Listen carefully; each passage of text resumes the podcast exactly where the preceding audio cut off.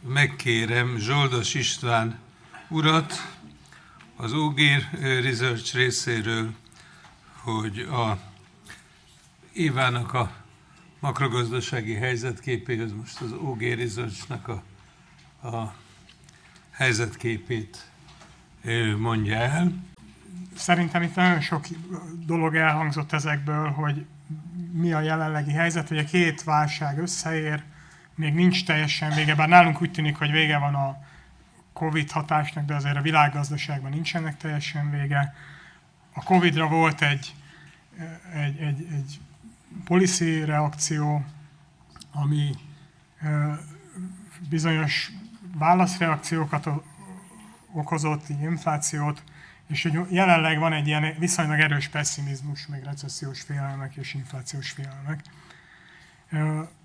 Ugye a régi itt az, az a Covid válság és a ellátási láncok problémái, az új, ez az orosz-ukrán háború, ebből jön egy élelmiszer meg energia ársok, erről beszélek egy kicsit, mert ugye a előző életem miatt egy valamennyire nagyobb rálátásom van az energia kérdésekre, és ugye ezeknek a hatása most valamennyire összeadódik. Szerintem most körülbelül így a legpesszimistább pillanatban vagyunk, ami, ami lehet.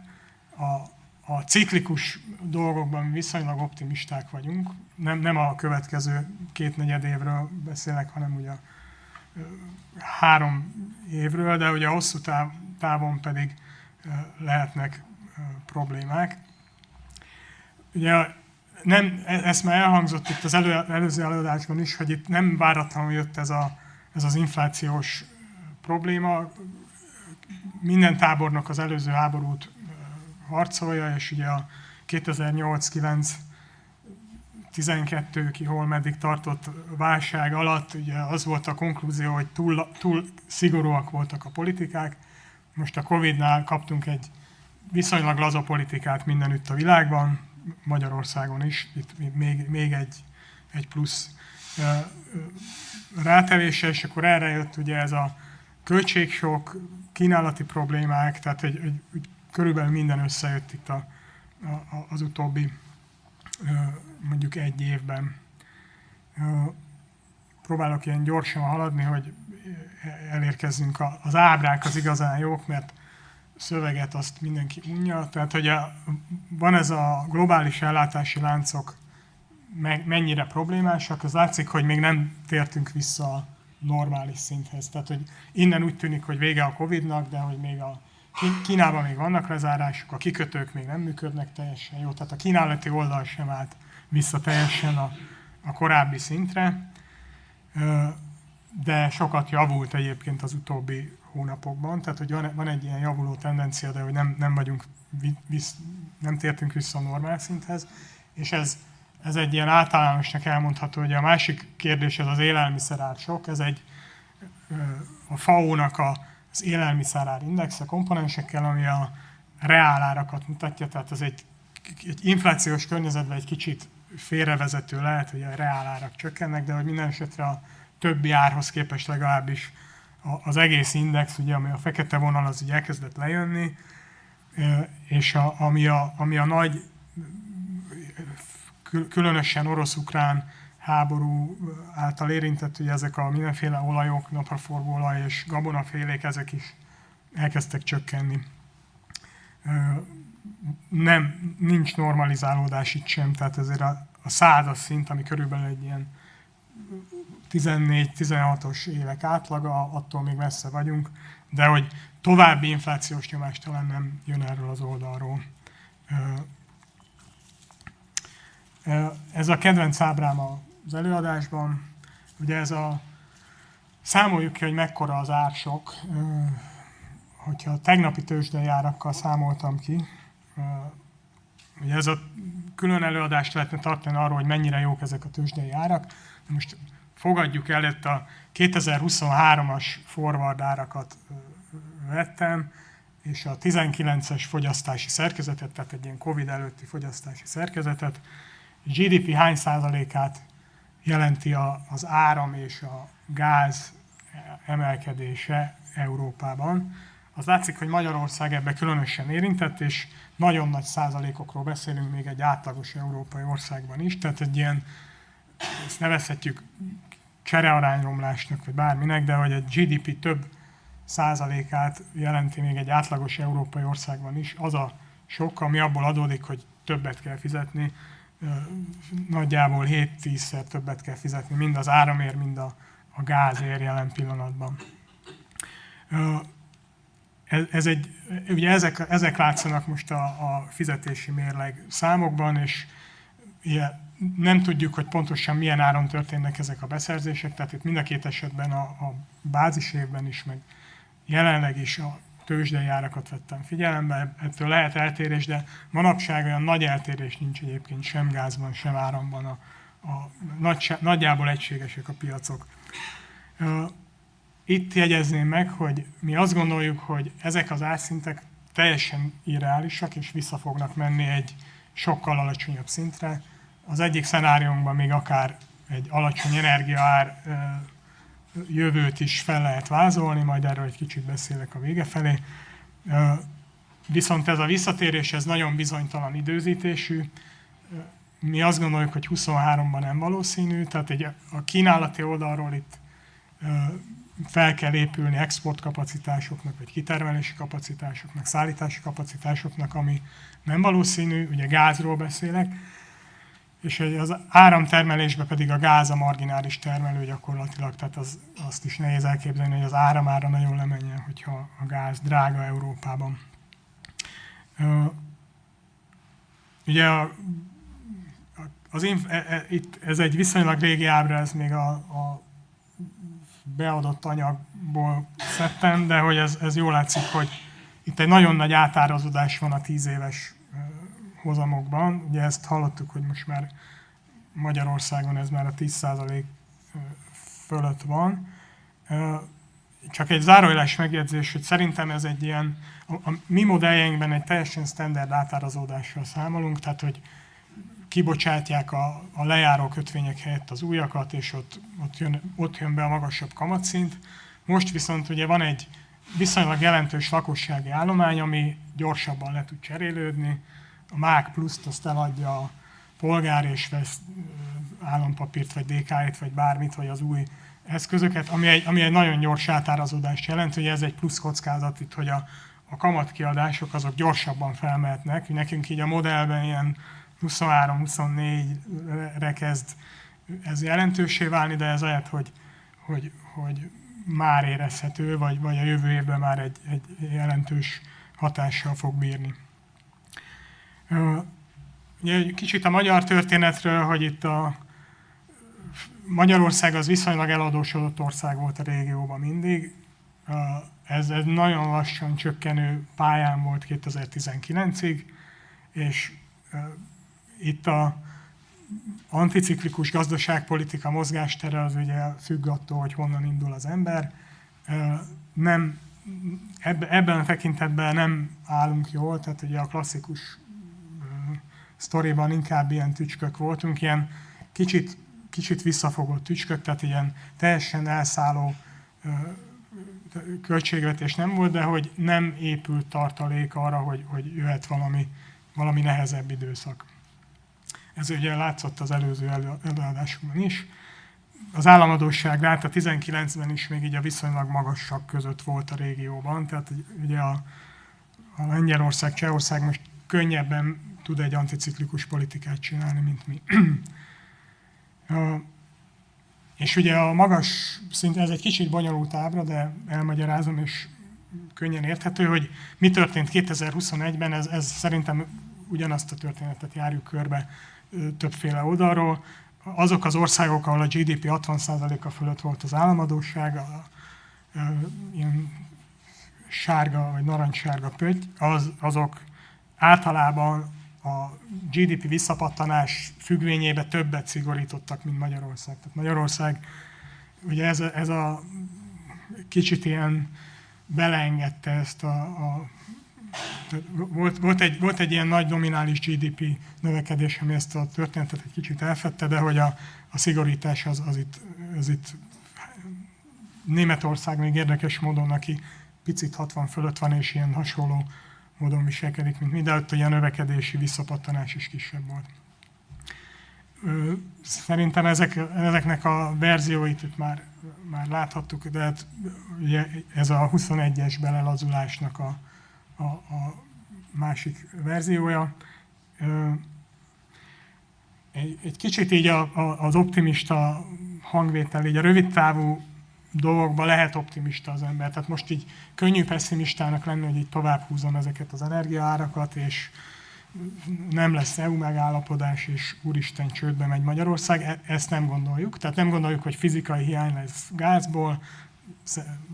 Az alapverziónkban ugye megkapjuk az EU-s pénzeket, nem lesz államcsőd, stb. Tehát, hogy ebben, ebben a tekintetben ö, tudunk optimisták lenni, talán még a hangulatnál is, ami most van egy kicsit optimistábbak. Hosszú távon viszont sokkal nehezebb évtized áll előttünk valószínűleg, mint, mint az elmúlt 10 év, vagy 19-ig, ami, ami történt. Bocsánat.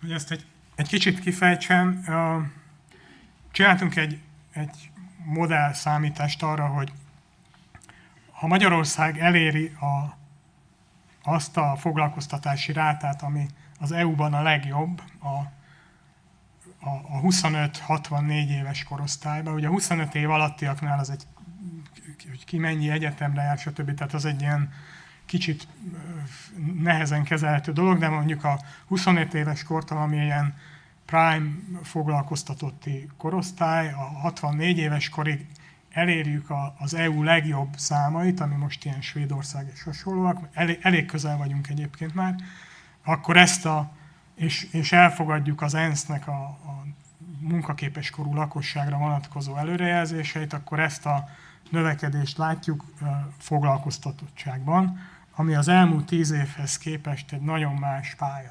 Tehát hogy gyakorlatilag nincs benne növekedés, egy nagyon pici növekedés van. Nyilván lehet felemelni a nyugdíjkorhatárt még 65 év fölé, stb. Tehát, hogy vannak még tartalékok, meg vannak még egyes csoportok, ahol le, de hogy ezek már nem ez a könnyen kihasználható növekedési potenciál, ami, amire a, a, a, a utóbbi tíz év körülbelül növekedése alapult, hogy itt a, a munka a dolgozók száma, vagy a foglalkoztatók száma az, az erősen nő. Tehát, hogyha ez nincs, akkor ugye egy másfajta növekedési modell kell, ami egy nagyobb termelékenység növekedés kellene hozzá. E, ez, mi azt gondoljuk, hogy valószínűleg lesz egy valamennyivel nagyobb termelékenység növekedés, ugye amikor nem, nem munkaintenzív a növekedés, akkor valószínűleg a termelékenység növekedés nagyobb, de ez, ez azért nem garantált és minden ez ad egy ilyen kisebb fiskális mozgásteret, tehát egy ilyen fájdalmasabb adósságra építés. Ugye itt látszik egy ilyen kis visszapattanás 24-ben, az valamikorra beírtuk azt, hogy mikorra fog csökkenni ez az energia ár, ez nyilván lehet elhúzódó évek alatt, stb., de hogy a nominális GDP növekedés, ami eddig egy ilyen nagyon erős hátszél volt, és még 23-ban is egy erős hátszél lesz, az, az a későbbi években nem lesz ott, és valószínűleg lesz egy év vagy több év, amikor, amikor kimondottan alacsony lesz a nominális GDP növekedése, az energiaárak és részben valószínűleg az élelmiszerárak normalizálódása miatt. Tehát az alappályánk az, hogy így nagyon lassan lemorzsolódik az adósság 24 után, adósság GDP ráta, de hogy még akkor is magasabb lesz, mint 19-ben. Itt a mögöttes feltételezés az, hogy körülbelül ezt a 3% vagy a, a körüli kicsit alatt a deficitet tartja a, a, a gazdaságpolitika. Három alternatív pályánk van, ebből kettő pessimista, tehát hogy lehet ez az energiaválság és recesszió még komolyabb annál, mint amit, ami, amire, amivel számoltunk. Érdekes módon ugye egy, ez egy kevésbé káros dolog, mint hogyha hosszú távon, ugye a második negatív szenárió az, amikor a termelékenységet nem sikerül egy magasabb pályára állítani. és az a károsabb, tehát egy, egy ilyen ciklikus következő pár évben van egy nagyobb recesszió, az kevésbé káros a hosszú távra, mint amikor tartósan a termelékenység az, az, az sérül. És ugye a harmadik szenáriónk az egy optimista, ami techno-optimista, gyakorlatilag egy nagyon sok dolog jöhet a, ebből a Covid időszakból, ami, ami hosszú távon pozitív lehet. Lehet egy termelékenység gyorsulás ebből, különösen olyan területeken, ami egyébként az államháztartásoknak mindig egy, egy fontos probléma, hogy az egészségügyi kiadások, akár vagy az oktatásban lehetnek ilyen, ilyen viszonylag nagy termelékenység növekedések, és ez egy ilyen pervers dolognak tűnik, de hogy az energia az, az lehet, hogy átbillen, és egy olcsó energia időszakba érünk, mert most mindenki annyira be akarja biztosítani azt, hogy legyen energia, és legyen kínálat, és egyébként a megújuló energiatermelés ára az annyira lecsökkent már most is, hogy és az, az egy nagyon nagy szerepet fog játszani, hogy, hogy elképzelhető egy ilyen alacsony energiaár és magas termelékenység növekedési jövő. Itt ilyen az alternatív pályáink részletei, ezt, talán ezt az államadóság per GDP rátát emelném ki, hogy, hogy ugye a, a, a pozitív szenárióban, tehát ebben a techno-optimista szenárióban van egyedül egy viszonylag gyors csökkenés, egy ilyen 65% alá is akár egy 10 éves periódusban, de hogy még így sem tudjuk elkerülni rövid távon ezt a, ezt a mondjuk úgy, hogy simítsuk ki ezt a dolgot, és egy ilyen pár, pár évig nem csökkenő adósságráta. És a többieknél pedig ugye a leg, legrosszabb szenárió az, amikor, amikor a visszaesésbe rövid távon visszamegyünk ilyen 80% fölé, de hogy a, a, a, a többiben gyakorlatilag ez a lassú adósság ráta csökkenés az, az, az mindenütt jelen van.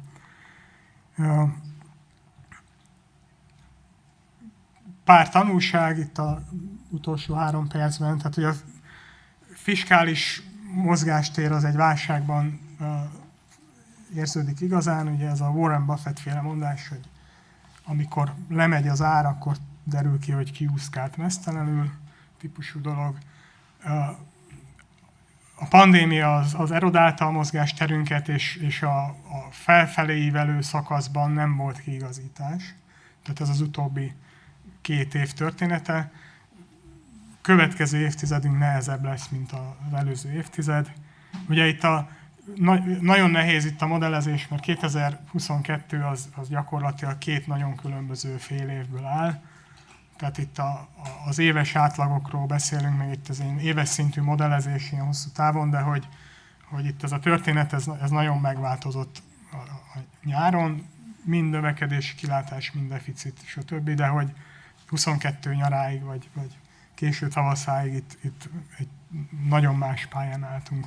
Tisztelt elnök úr, tisztelt vitaülés! A helyreállítási tervről sok szó esik mai napság, egy roppant aktuális témakörről van szó. Ennek is a gyökerei tulajdonképpen a Covid krízisben és a post-Covid időszakban nyugszanak.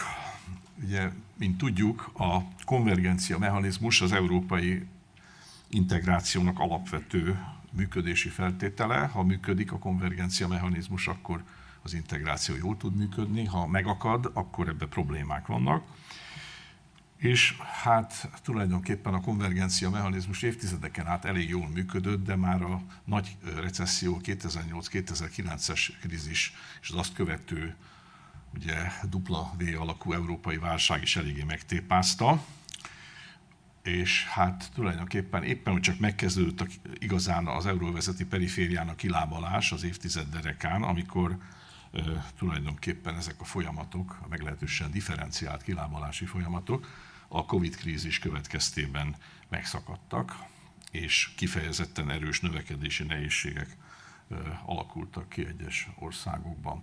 Mindehhez, e, vagy mindezek alapján tulajdonképpen fölmerült, ugye, és most itt kicsit idézném az Európa integráció egyik elméleti atyát, Jean Monnet, aki ugye azt mondta, hogy az európai integrációt a krízisek viszik előre, és a krízisekre adott válasz jelent egyre több Európát.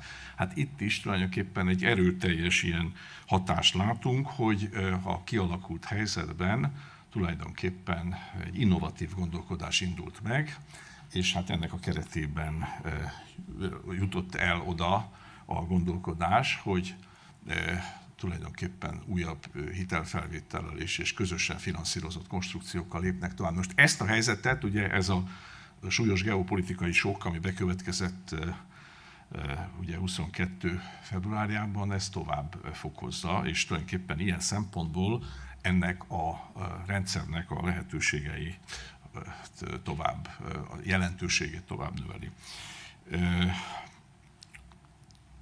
tulajdonképpen ez az átfogó válasz, ez hosszas viták után jött létre, ugye ez a bizonyos Next Generation EU program, és ugye ennek a meghatározó eszköze ez a bizonyos hát helyreállítási és reziliencia építési eszköz, én ugye az ellenálló képességi eszköz elnevezést nem szeretem, mert egyrészt ugye nem fálik a magyar nyelv vízére, bár a reziliencián is lehetne vitatkozni, viszont a reziliencia fogalma olyan, amivel jó, ha megbarátkozunk, hiszen ez nem pusztán sok tűrőképességet vagy ellenálló képességet jelent, hanem a válaszadás képességét, az aktív adaptáció dimenziója is nagyon fontos a rezilienciába. Tehát én úgy gondolom, hogy az európai integráció működését nagyon sok tekintetben a konvergencia és a reziliencia mechanizmusaival tudjuk leírni. Ezeknek az erősítése erősíti a egyes tagállami gazdaságokat is, és magát az integrációt is.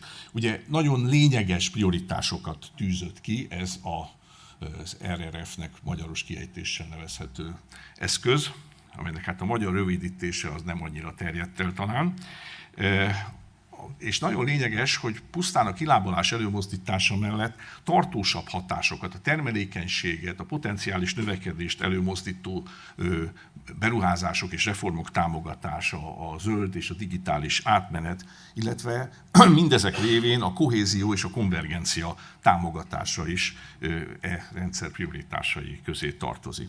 Most tulajdonképpen ez a kis ábra jól mutatja, hogy a maga a Covid-krízis mekkora zavarokat okozott, hiszen ezek a kormánykötvény hozamok, ezek tulajdonképpen a, a piaci hát idegességet is elég jól mutatják. Tulajdonképpen az, hogy ezek a hozamok normalizálódtak, ezek egyebek mellett a nemzeti tagállami válságkezelő intézkedések mellett az európai szintű fellépés és határozott fellépés nek is köszönhető. Ez nyilvánvaló nem csak erre az újjáépítési tervre vonatkozik, hiszen ne felejtsük el, akár csak az előző krízis kezelésében a supranacionális kapacitásokkal rendelkező Európai Központi Bank kiemelkedő szerepet játszott. E, tulajdonképpen ennek a nagyságrendje közismert, hogy mekkora, és az is közismert, hogy ennek az oroszlán részét ugye az RRF teszi ki, ráadásul Ugye ezen belül vannak a programon belül jelentős vissza nem térítendő források, és ezen kívül hitellehetőség, amely természetesen tagállami szándékokon múlik, hogy igénybe veszik-e. Tehát az európai szolidaritás újabb fontos példájával találkozunk, amely ugye segítette a pénzpiacok megnyugtatását is. A 21 végéig 21 ilyen nemzeti helyreállítási és reziliencia építési tervet fogadtak el. Most már 26-nál tartunk. Ugye Hollandiájét, ha jól emlékszem, október 4-én fogadták el, tehát nyilvánvalóan a 27 is nagyon nagy kérdés, ami számunkra alapvető kérdés. Hát erről csak röviden jelezném, hogy ez ugye egy teljesítmény alapú eszköz, amelynél meghatározott játékszabályok vannak, tehát ugye a vállalások teljesítése után történik a finanszírozás, és kitűzött célja, hogy a beruházások mellett tartós változásokat, reformokat is előmozdítson. Ráadásul az allokáció aszimmetrikus, tehát a leginkább rászorultakat kívánja segíteni. Ezzel automatikusan a konvergencia irányában hat.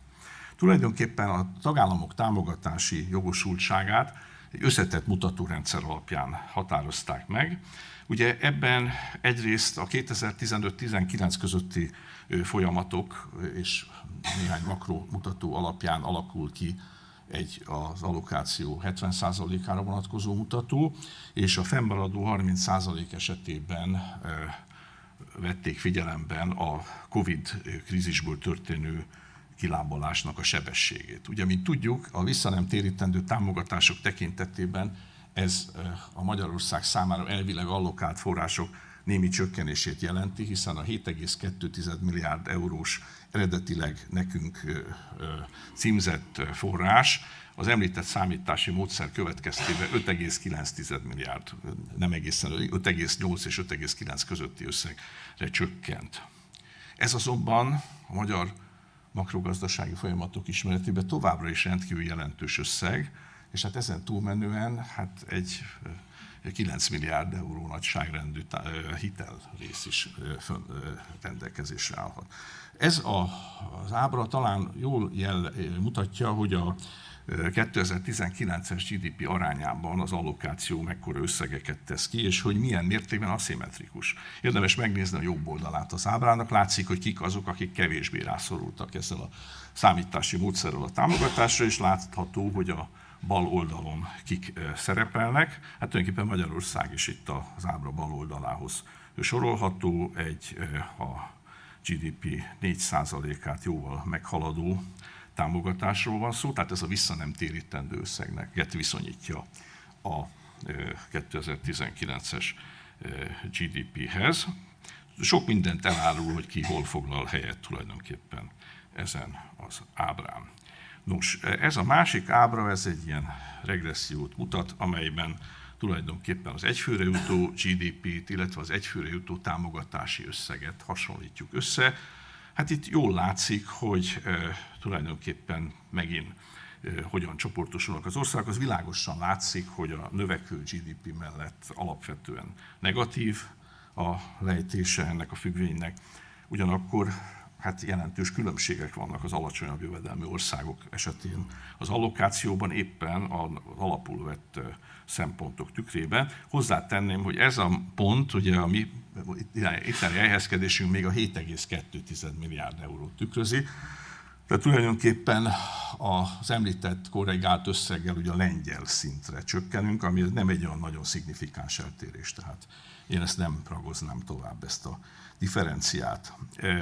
Mindahhoz ugye, hogy ez a rendszer működjön, nemzeti helyreállítási és rezilienciépítési tervet kell kidolgozni, komponensekkel, koherens reform és beruházási csomagokat tartalmazóval, és tulajdonképpen olyan helyreállítási pályát kell megalapozni, amelyben a zöld és a digitális átmenet, tehát a tartós hatásokat előmozdító konstrukciók ugye jelentős szerepet kaphatnak.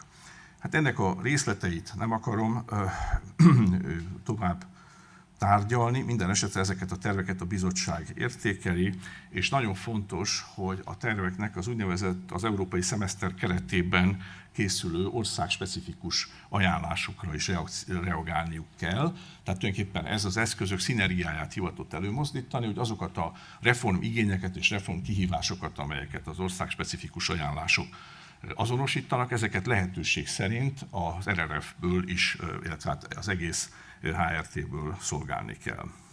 Nos, amikor európai szinten vizsgáljuk ennek a növekedési hatásait, akkor tulajdonképpen azt lehet jelezni, hogy elég jelentős növekedési hatásokat tudunk bemutatni. Tulajdonképpen az EU átlagában 2024-ben mintegy másfél százalékkal magasabb GDP mutatható ki, mint e program hiányában. Tehát ez egy elég jelentős, ez a keresleti hatás, még a rövid távú hatás elsősorban.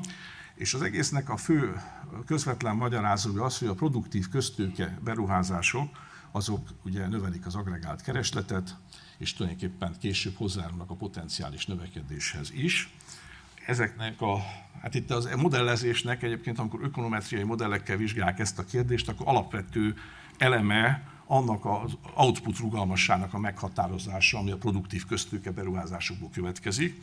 ezt ugye a korábbi modellezésnél 0,12-vel számolták. Újabban, ez a Quest modell egyébként, amit az Európai Bizottság alkalmaz, újabban inkább 0,13 és 0,18 közötti sávban értelmezik ezt a rugalmasságot, ugyanakkor érzékenységi elemzés keretében alacsonyabb termelékenységet is alapul vesznek, ahol ez 0,5. 0,05. No, kérem szépen hozzá kell tenni, hogy a keresleti hatásokon túlmenően ugye meghatározóak és hosszú távon a domináló jellegűek a kínálati oldali hatások, amelyek hosszú távú multiplikatív hatásokhoz vezethetnek, és tulajdonképpen a 20 éves távlatban az EU GDP mintegy 0,5%-kal lehet magasabb e beruházási program révén, ami a források nagyságrendjéhez képest egyáltalán nem jelentéktelen többletet jelent. Ugyanakkor a kritikus évekre esnek a, a meghatározó hatások, ezért különösen nagy a jelentősége. Na most a nagyon fontos elem, és általában a nemzeti hatásvizsgálatok ezt nem tudják előképpen figyelembe venni, hogy itt európai szinten van egy közös, tulajdonképpen nevezzük fiskális impulzusnak, egy erőteljes fiskális impulzus, ami ugye a kedvezményezett országok esetében nem jár az adóbevételek növelésével, tehát tulajdonképpen kivételes hatásai vannak. De az, hogy ez az impulzus ez valamennyi tagállamot érint, ennek szinergikus hatásai vannak, és olyan tovagyűrűzések indulnak meg, amelyek a nemzeti szinten kimutatható hatásokhoz képest addicionális elemeket is tartalmaznak. Tehát a szimultán beruházások azok nagyobb hatással járnak, mintha csak egy-egy tagállam hajt végre beruházásokat. És ennek nagyon jelentős az uniós szintű hatása. Az európai hatásvizsgálatok során az összes növekedési hatás mintegy egyharmadát a nemzeti elemzések szintjén ki nem mutatható spilloverek, tovagyűrűzések révén azonosították. Azaz, ha egyszerűen agregáljuk a nemzeti tervek hatásait, akkor alábecsüljük ennek a programnak a lehetséges hatásait. Nézzük meg ezt az ábrát. Tulajdonképpen ezen ugye a lila alsó vonal mutatja a nemzeti szinten számítható, ez Quest számítás, nemzeti szinten számítható növekedési hatásokat, míg a kék vonal, a felső vonal már ezeket a tovagyűrűzéseket is tartalmazza, láthatóan ezek jelentős hatásokat jelentenek. Érzékenységi elemzések is történtek, itt a sötétkékről már beszéltem, itt most csak a szaggatott vonalra utalok, hogy ez az a változat, ahol ezt az output rugalmasságot 0,5-nek vették, és tulajdonképpen még itt is értékelhető és nem jelentéktelen növekedési hatások mutathatók ki. Ugyanakkor az alapvető, hogy az allokációnál és egyáltalán a programozásnál is lehetőség szerint a magas produktivitású beruházások előmozdítása a meghatározó érdek. Természetesen ezeknek a hatásoknak a lebontása, továbbgondolása eltérő tagállami sajátosságokat tükröz húzzuk alá a konvergenciát előmozdító hatásokat. Tulajdonképpen ezek a célok, ezek nyilván az allokációs kulcsból származóan is a krízis által leginkább érintett tagállamokban meghatározó. Tulajdonképpen a továbbgördülő hatások azok eltérőek lehetnek az egyes országokban, attól függően, hogy mennyire integrálódott a nemzetközi értékláncokba egy-egy gazdaság, vagy mennyire nyitott. Tehát ettől függően sok eltérés lehet. Persze ezek a számítások rendkívül sok bizonytalanságot tartalmaznak, ezt alá kell húzni. Ez egy lehetőség, amit most bemutatok. Tulajdonképpen ennél a, a növekedési hatásokban az egyedi tervek és a kimutatott tovagyűrűzések vannak végig számolva, tulajdonképpen láthatóan a kis nyitott gazdaságok esetében a tovagyűrűzési hatások lényegesen nagyobbak, mint a az egyéb gazdaságok esetében. Mindazonáltal ezek a hatások igen jelentősek, és hát tulajdonképpen itt a magyar hatásokra is látunk egy Quest számítási eredményt. Nos, magyarán lényegesen jobb helyreállási pálya érhető el az RRF révén, és nagyon fontos annak az implementációja, tehát hogy ezt a lehető leghatékonyabb célokra használják föl, illetve hogy olyan addicionalitás legyen benne, ami további források megmozdítására is esélyt nyújt, és akkor tulajdonképpen a hatások megnövelhetők, aláhúzandó, hogy kis és nyitott gazdaságokban a legnagyobbak ezek a továbbgyűrűző hatások, és tulajdonképpen amit alá kell húznunk, ez a hosszú távú hatás, tehát hogy az igazán produktív közberuházások azok tartós javulást okozhatnak a digitalizáció és a zöld átmenet és egyéb hatások révén a potenciális növekedés tekintetében. Természetesen az ország specifikus elemek további vizsgálatot is igényelnek, és ugye a zöld beruházások környezeti előnyeit ezek a modellek nem tudják maradéktalanul kifejezni. Tehát itt ez további addicionális hasznokat is hozhat, bár ugye most halkan meg kell jegyeznem, hogy közben az energiabiztonság problémaköre annyira súlyosan merül föl, hogy ez a bizonyos Repower EU nevű program, amit a prágai csúcs találkozón elfogadta, ez lehetővé tesz bizonyos hát, átváltást tulajdonképpen energiabiztonságot szolgáló beruházásokra, a zöld beruházásokból annyira nagy ez az energiabiztonsági probléma. Sőt, tegyük hozzá azt is, csak ne költsük el előre, erre hívnám fel a figyelmet, hogy ennek az RRF-nek az összegét is megemelte a prágai sus találkozó 20 milliárd euróval, amiből mi is kaphatunk, feltéve, hogyha elfogadják a helyreállítási tervünket. Tehát akkor az nem 5,8 valamennyi, hanem annál több milliárd euró lehet. De ezeknek a pluszpénzeknek mind az energiabiztonság növelése irányába kell menniük. Na most ezek a szimulációk tulajdonképpen a reformok potenciális növekedést erősítő hosszabb távú hatásait nem tudják százszázalékosan megragadni, tehát nagy valószínűséggel ezek nagyobbak is lehetnek.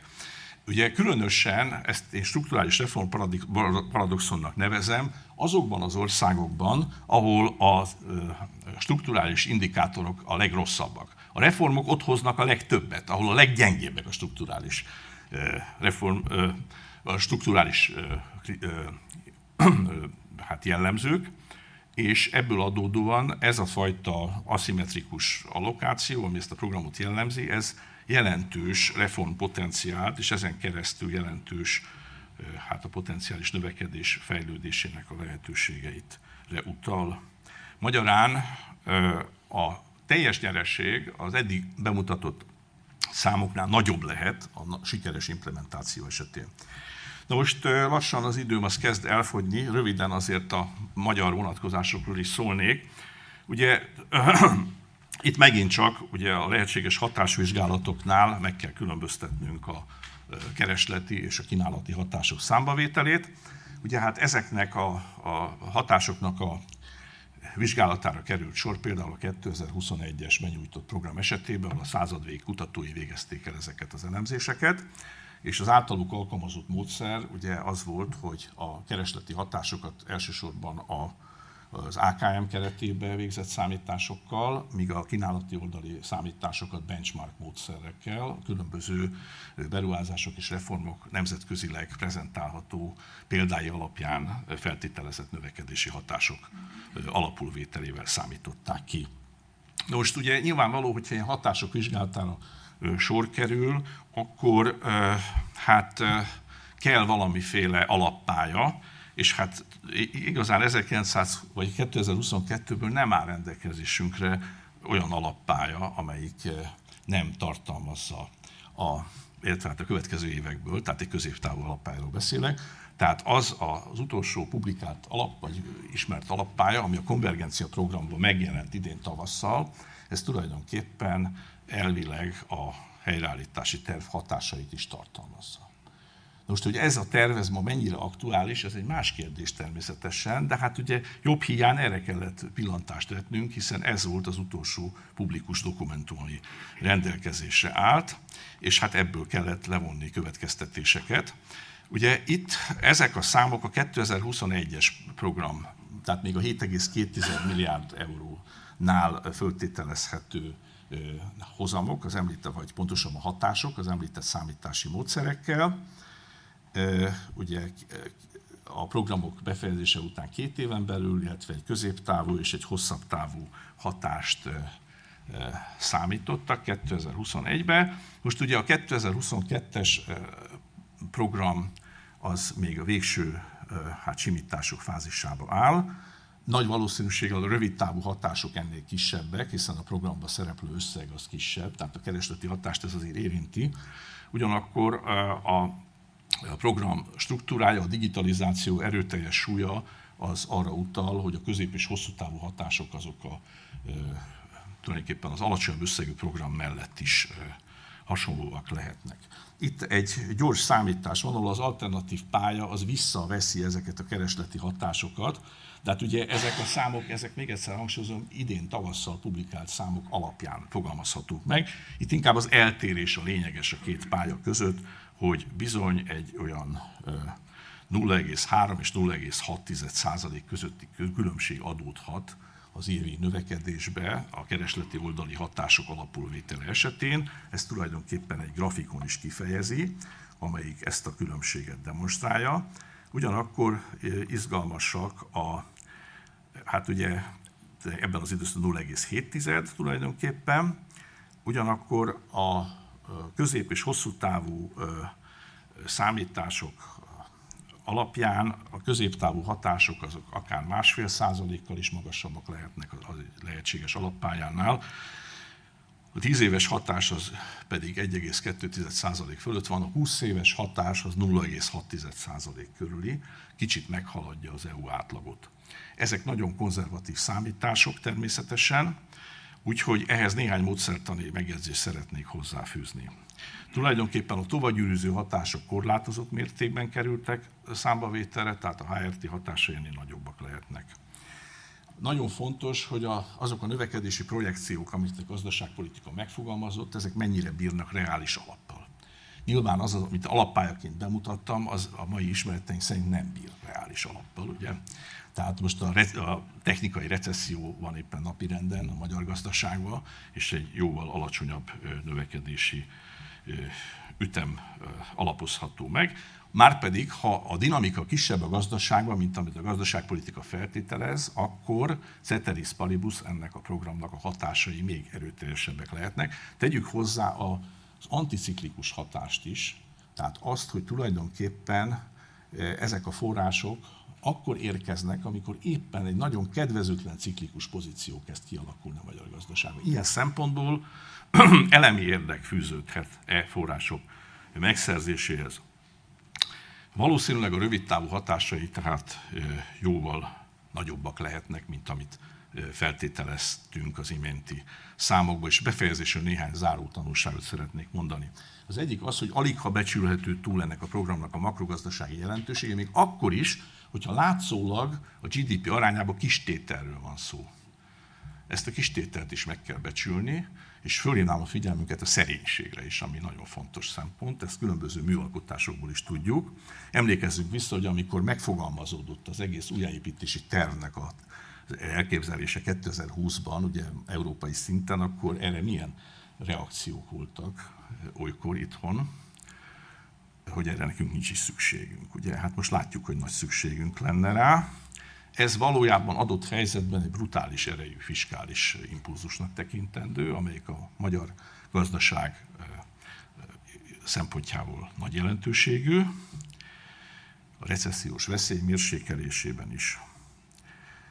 Nyilvánvaló a források maximális hatékonysága való felhasználása. Ehhez pedig szükség lenne lehetőség szerint a hitelhányad igénybevételére is, de csak akkor, hogyha ahhoz társadalmilag széles körben elfogadott fejlesztési programokat lehet megfogalmazni, hiszen ennek a hitelhányadnak az igénybevétele, ez egyúttal terhet is jelent a gazdaságra, de azt húzzuk alá, ilyen kondíciókkal a magyar gazdaság a hitelpiacon nem jutna forráshoz. Köszönöm szépen a figyelmet!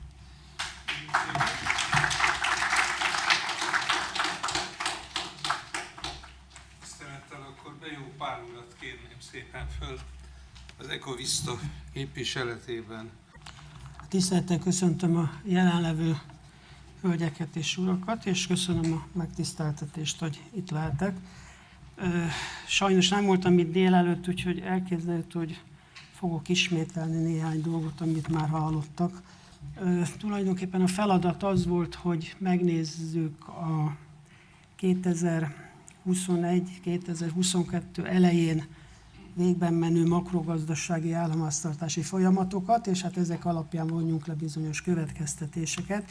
Ezért szól így a cím is, hogy ilyen változások történtek. Ugye nekem kell ezt, igen, kezelnem. Hát egyértelmű ugye, hogy nagyon nehezülő fiskális és monetáris helyzet alakult ki, és azt hittük, hogy a Covid-válság legyőzése után javulni fog a helyzet, de hát sajnos ez nem következett be, és ez alapvetően a energiaválság, energia áremelkedés miatti problémáknak a következménye. Nyilvánvalóan, hogy hát világszerte, de főleg Európa szerte számolunk a GDP visszaeséssel, és hát úgy tűnik, hogy recessziós folyamatok alakulnak ki hát nagyon sok országban, még az Egyesült Államokban is. Hát nálunk is úgy tűnik, hogy ez év negyedik negyedévében, jövő év elején eznek van reális esélye. Nyilvánvalóan, hogy a termelés szolgáltatás csökken. Ha megnézzük az ezévi ipari fejlődést, akkor azt látjuk, hogy hát 1,1%-os növekedés volt, de hát március-áprilisban vissza is esett az ipari termelés. Hát nem csupán az iparral van gondunk, hanem minden olyan ágazattal, ami energiaigényes, úgyhogy most éppen arról elmélkedhetünk, hogy az energiaigényes ágazatokkal mi történjen, és ugye itt most hallottuk a kormányzati véleményt, hogy ezeknek a visszaszorítására bizonyos szükség lenne. Hát nem tudom, hogy ez így van-e, de hát a jövő majd sok mindent megmutat. Az biztos, hogy a költségvetés nagyon feszített volt, és nagyon izgalmas az, hogy megint ugye 6,1%-os lett az idei költségvetési előirányzat, tehát ebben az évben néhányszor változott azért, ugye már volt 4,8 is, hát úgy tűnik, hogy a Nemzeti Bank 6,1%-os ezévi hiányát ezt a pénzügyminisztérium is komolyan vette. Hát ehhez mérten a, az adóságállomány tettőzése az egy izgalmas dolog, és hát mi úgy látjuk, hogy azért ez akár 80%-ig is elmehet újra. A beruházások egyértelműen szűkültek, ennek mindenféle kormányzati lépései is voltak, majd még erről beszélek. Ami nagyon nagy probléma, az egyértelműen a fogyasztói áremelkedés. Ez nem magyar sajátosság nyilván, de az magyar sajátosság, hogy a átlagos fogyasztói áremelkedést azért jóval meghaladóan Magyarországi. Szóval ez a ma délelőtt bejelentett, 9-kor bejelentett 20,1%-os infláció is azt mutatja, hogy hát azért nagyon elszálltak nálunk az árak. Hát én azt hiszem, hogy, hogy van azért reális esély, hogy hogy normalizálódni fog ez a helyzet. Az biztos, hogy a, a monetáris transmisszióval nem kezelhető ez a helyzet, vagy legalábbis eddig nem sikerült kezelni. A foglalkoztatottság és a munkavégzés változásai is egy nagyon izgalmas és a gazdasági változásokra alapvetően ható dolog. Ugye a kvázi teljes foglalkoztatottság elérése az, az egy nagyon szép dolog, de hát nyilván nagyon sok munkaerőpiaci probléma van. Ami kedvező lehet, az a Covid-válság alatt bebizonyosodott, hát különböző foglalkozási lehetőségek, formáknak a elterjedése. Úgyhogy azt hiszem, hogy ennek van ténylegesen reális esélye, hogy megoldható. Én magam is most azért késtem el, mert egyetemen óráim voltak, és éppen jött egy körlevél, hogy vajon meg tudják-e oldani a szoktatók azt, hogy a vizsgai időszakban bezárjuk az egyetemet, és majd akkor hát interneten fogunk vizsgáztatni. Tehát mindenhol nagyon keményen előjött a, a foglalkoztatottság kérdése, és ehhez képest, hogy milyen munkavégzést változtatunk. Ma meg hallottam délelőtt a idegenforgalom vendéglátás vezetőivel készített interjút, ahol hát nagy tragédiáról számolnak be, ugye, hogy a Covid-válság utáni helyreállt turizmus, vendéglátás foglalkoztatottsága most milyen komolyan veszélybe került. Zárójelben jegyzem meg, hogy azért elhangzott az, hogy a Covid-válság alatt megszűnt 3000 vendéglátóipari egység és tízezernyi elbocsájtott dolgozóval szemben. most a teljesítmény, ez ennyi hiányzik jelenleg a korábbihoz képest, a teljesítmény majdnem ugyanakkora, mint a Covid-válság előtt volt, tehát ez mindenképpen egy, egy pozitív dolog. Hát majd néhány szót, ha lesz idő, még azért beszélek, hogy mit gondolok én a, a recesszió leküzdésének lehetőségeiről. Az biztos, hogy, hogy az egy egyértelmű dolog, hogy a jövőt azt teremti meg, amit ma teszünk, és nem az, amit majd holnap. Tehát ez egy, azt hiszem, hogy egy izgalmas dolog. Tehát ez a áremelkedés ez egy nagyon nagy változást okozott, és itt mindenféle biztonsági dolgok is előjöttek a gazdaság változtatásának, fejlődésének az az oldala, hogy milyen biztonsággal lehet megteremteni a fenntartható fejlődésünk növekedésének a kereteit. Én bízom azért abban, hogy a hitelminősítők azért jók lesznek hozzánk, és különösebb probléma nem lesz annak ellenére, hogy hát itt az infláció igen erőteljes, a forint árfolyam nagyon veszélyesen alakul, de hát remélhetőleg azért lesznek olyan külső pozitív dolgok is, amik segítenek minket. A, visszatérve a háború hatásaira, én úgy éreztem, hogy ezt nem igen tudom felmérni, nem tudjuk felmérni, úgyhogy erről nem is igazán szívesen beszélek. A,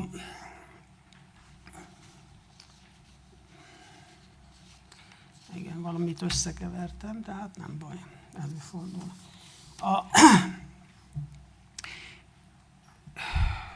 Érdekes az, hogy a magyar gazdasági növekedésről mit mondanak a, a külső szervezetek, és ez a tábla azért azt mutatja, hogy hát igazán nem volt jelentős eltérés a 2022-es év növekedésében még, ami hát számunkra meglepő az az, hogy a 2023 évet relatíve hát pozitívnak látják. Valamit rosszul nyomogatok, ugye? Igen. Úgyhogy én úgy gondolom, hogy a következő negyedévek recessziós folyamatai miatt egy elhúzódó kilábás és egy növekvő kockázatoknak a veszélye az felmerül.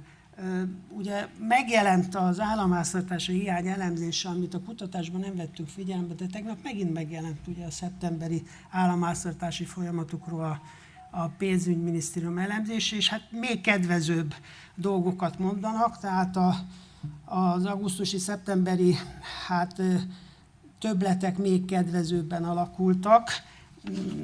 Nem mondom, hogy a hiányszél teljesítve lesz, de valószínű, hogy, hogy kedvező lehet. Vannak elemzéseink a tanulmányban, amelyek hát az egyes ágazatokra vonatkoznak, a feldolgozóipari termelés és értékesítés alakulása, Ugye ez meghatározóan alacsony, ahogy mondtam, az ipari termelés az elég erőteljesen visszaesik, úgyhogy hát ha megnézzük a legutóbbi ipari termelési adatot, ott ugye van egy nagyon magas 10% fölötti adat, de hogyha kiigazítottan nézzük, akkor ez már jó néhány százalékkal alacsonyabb lesz. Érdekes a, a beruházásoknak építőiparnak a visszaesése.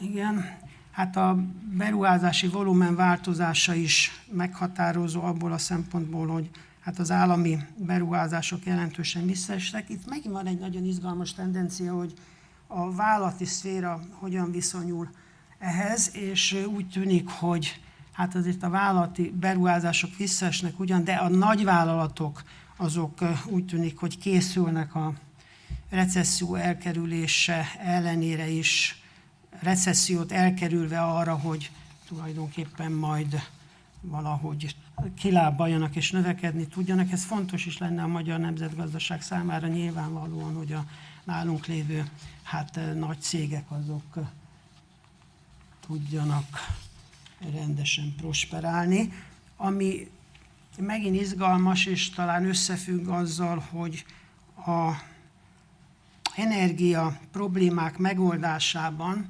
a nagy cégek nagyon jelentős lépéseket tesznek, és pontosan a beruházásokkal kapcsolatban képesek arra, hogy, hogy olyan innovációkat végezzenek, amelyek a alacsony energiafogyasztású lámpatestektől kezdve a, a számítástechnika vezérelt a vállalaton belüli hőmérséklet szabályozásig nagyon sok mindent felölel, és képes ezt aztán megoldani. A kiskereskedelmi üzletek forgalma meg azt jelzi, hogy ténylegesen csökkenni fog a GDP. Ugye a forgalomban van egy érezhető visszaesés, az év elejei jelentős jövedelem kiáramást követően úgy tűnik, hogy azért hát a kiskereskedelmi forgalom visszaesésével mindenképpen számolnunk kell. A magas az infláció, romlik az árfolyam, és nyilvánvaló következménye ennek a fiskális szigorítás is, amit hát az állam, a kormány elkezdett saját magán, és itt nagyon komoly hát, megtakarítások vannak. Ugye ezek júliusi számok, amiket itt látnak, de augusztusban, szeptemberben további néhány száz milliárdos megtakarítást sikerült elérni. Ide hoztam ezt a táblát, ami szerintem mindannyian ismerünk, hogy milyen költségvetési kiadások voltak a 2021-es első fél évében.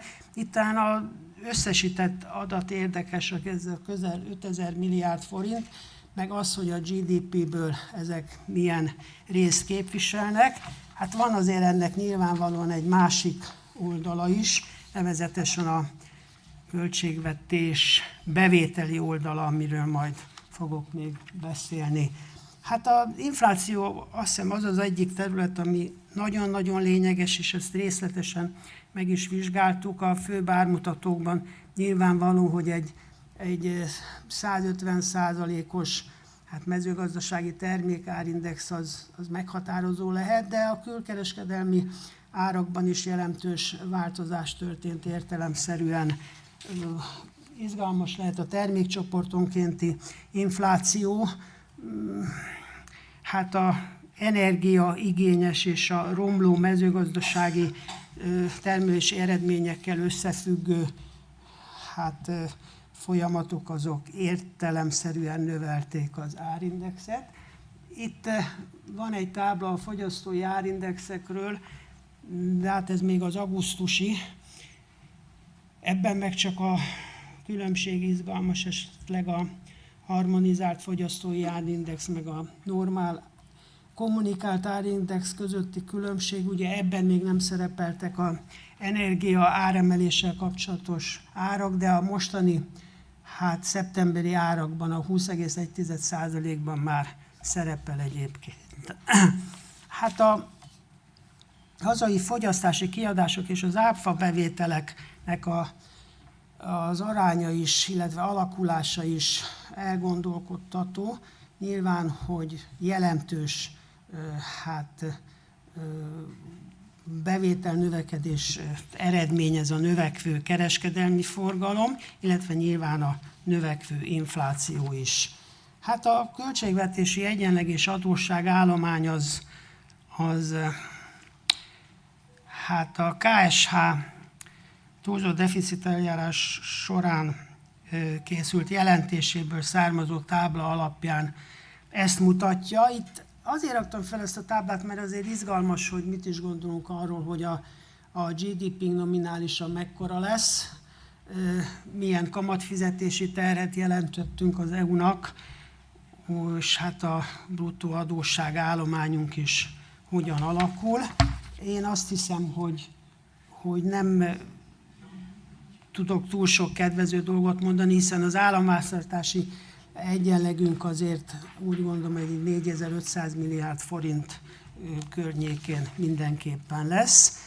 A háztartások helyzetében egy nagyon nagy problémát láttunk már 2022 nyarán, ugye az évelei kedvező lakossági jövedelemnövekedés ellenére úgy tűnik, hogy problémák lesznek. Hogyha megnézzük a, a hivatalos PM jelentést, hogy milyen bevételei voltak adóból és járulékokból.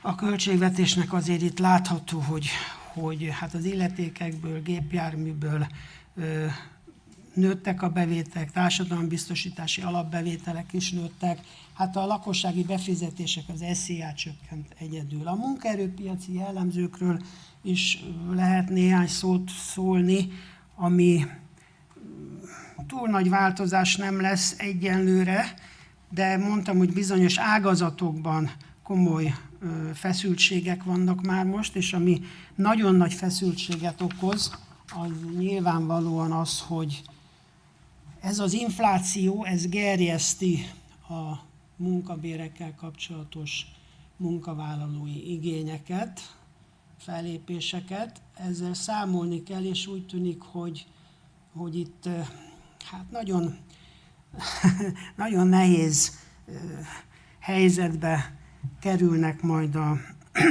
munkavállalók is, a munkaadók is. A munkaadók azok nagyon érdekes módon évelején elkezdték a növekvő inflációhoz kapcsolódóan a bizonyos körben a béremeléseket, és azt tették, hogy nem a bérekbe beszámítva, hanem egyéb juttatások keretében próbálták segíteni a munkavállalóikat.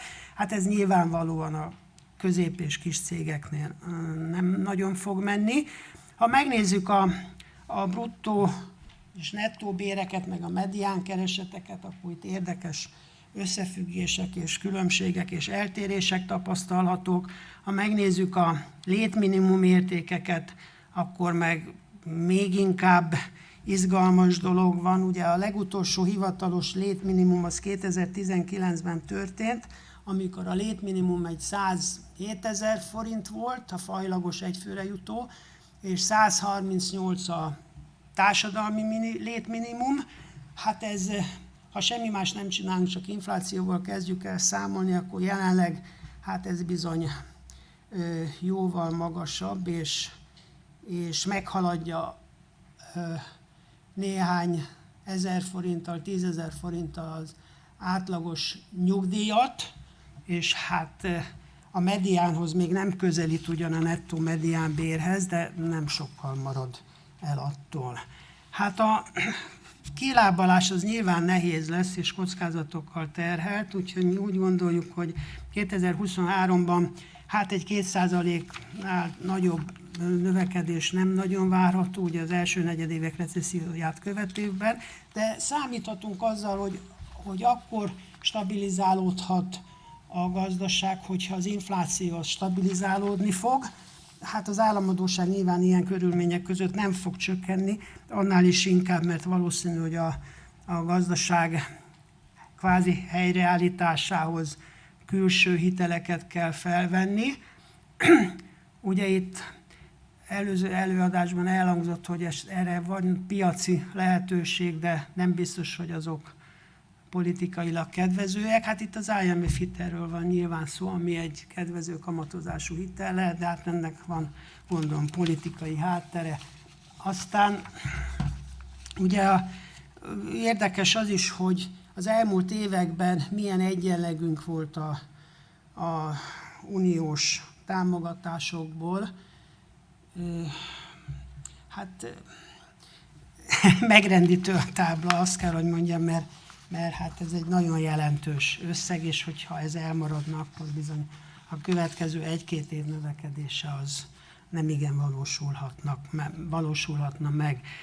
Érdekes az is, hogy a alapkamat és a euró árfolyam alakulása milyen. Hát abban bízom, ahogy mondtam, hogy, hogy ez, ha jegyben ki alapkamatot nem is lehet már tovább emelni, mindenképpen valahogy stabilizálódni fog az euró árfolyam. Hát a, az előrejelzéseink meg olyan alapon történnek, hogy egy ilyen egyidei előrejelző indexeket veszünk figyelembe, ahol sok táblát mutattam. Ugye a pénzügyi folyamatokban nyilván a magát a pénz tömeget, az M1 alakulását, a folyófizetési méleg alakulását, az adósságszolgálat és és áru-deviza szolgáltatás arányt, az áfa befizetések teljesítését, lakossági háztartási körben a háztartások nettó finanszírozási képességének a GDP arányát, aztán a reálkeresetek alakulását, a munkanélküliség alakulását, vállalati körben meg nyilván az exportpiaci konjunktúra lehet, ami izgalmas, itt is az IFO index, meg a hazai hát bizalmi üzleti beszerzési indexek, aztán a közvetlen tőkebefektetések alakulása, az ipari termelés alakulása, és végül a vállalati hitelállomány alakulása, ami megint úgy tűnik, hogy hát a kamatalakulásnak a függvényében hát izgalmas lehet.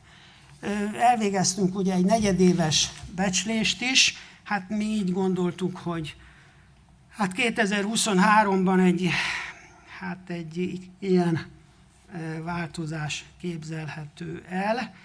Hát a kormányzati szektor GDP arányos egyenlege ugye az, az eléggé rosszul néz ki a mi elképzelésünkben. Valószínű, hogy ez jobb lesz, ez egy elég pessimista becslés nyilvánvalóan. Hát a bruttó hazai termék volumenindexe is úgy tűnik, hogy a előbb említett maximum 2% körül lehet a jövő évben. Hát nagyon sok minden lenne még, amit szerettem volna elmondani, csak elnézést, hogy túléptem a jócskán a 20 percet, gondolom. Úgyhogy ugye előrejelezni nagyon nehéz, különösen a tekintettel vagyunk a jövőre, már sokan elsütötték ezt, de ez így van, úgyhogy köszönöm szépen a figyelmet.